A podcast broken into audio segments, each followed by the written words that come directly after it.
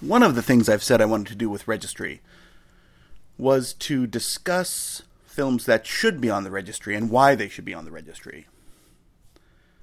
And I think the possibly the biggest glaring omission is Stop Making Sense. The Talking Heads concert film, directed by Jonathan Demme. There are so many reasons it should be on. Culturally, there's already a concert film on the registry, Woodstock.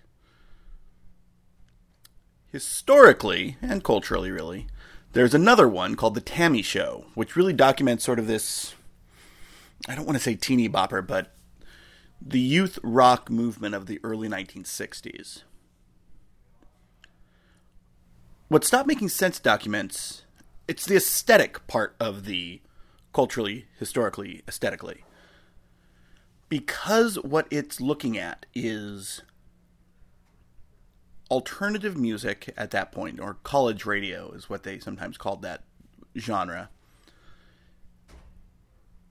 at a point where it's about to start bending. And the Talking Heads were already a huge band. They had really innovated new wave in the very early 80s. And here they're working in a mode that is not expected. They're doing almost a minimalist thing, not with the music, but with the presentation. A good example is the opening. We have David Byrne about to sing Psycho Killer. And he comes out onto the stage with just his guitar and a boombox and says, I'd like to play this tape for you. And he plays the tape, and then he does Psycho Killer playing along with the tape. It's actually them off stage playing it, but he's there on the front.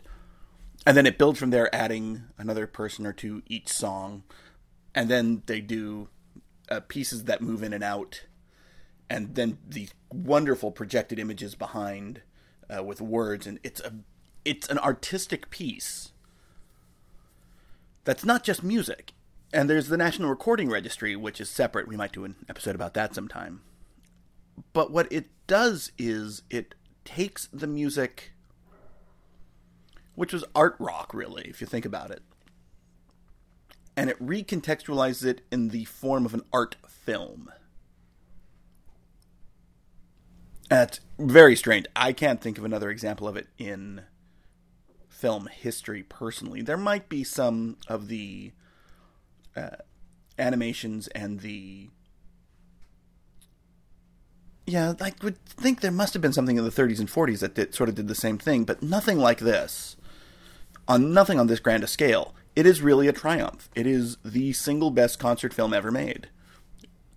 And while other films that uh, David Byrne was involved with, in particular True Stories, I would say are borderline. And True Stories is certainly borderline, but deserves consideration. This, I think, is a home run, and I can't see why it wouldn't be on the registry other than perhaps seeing the music as the important aspect, not necessarily the film, which is completely wrong. Without the film, the songs are just the songs.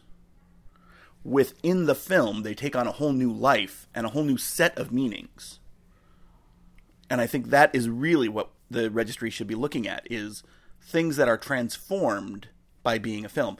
And the registry's good but not great about documenting performance and this is contrived performance. It's not something like, uh, for example, a film of Martha Graham uh, dancing, or something like the uh, the singing on the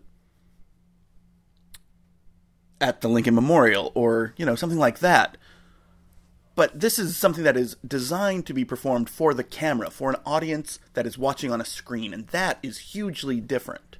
And something that needs to be represented on the registry in a way. And I don't see that it is. The T.A.M.I. Show and Woodstock are both examples of a performance that is recorded, but the performance would have happened the way it happened, regardless. And this was a performance designed for film. And I think that is really what is important about Stop Making Sense.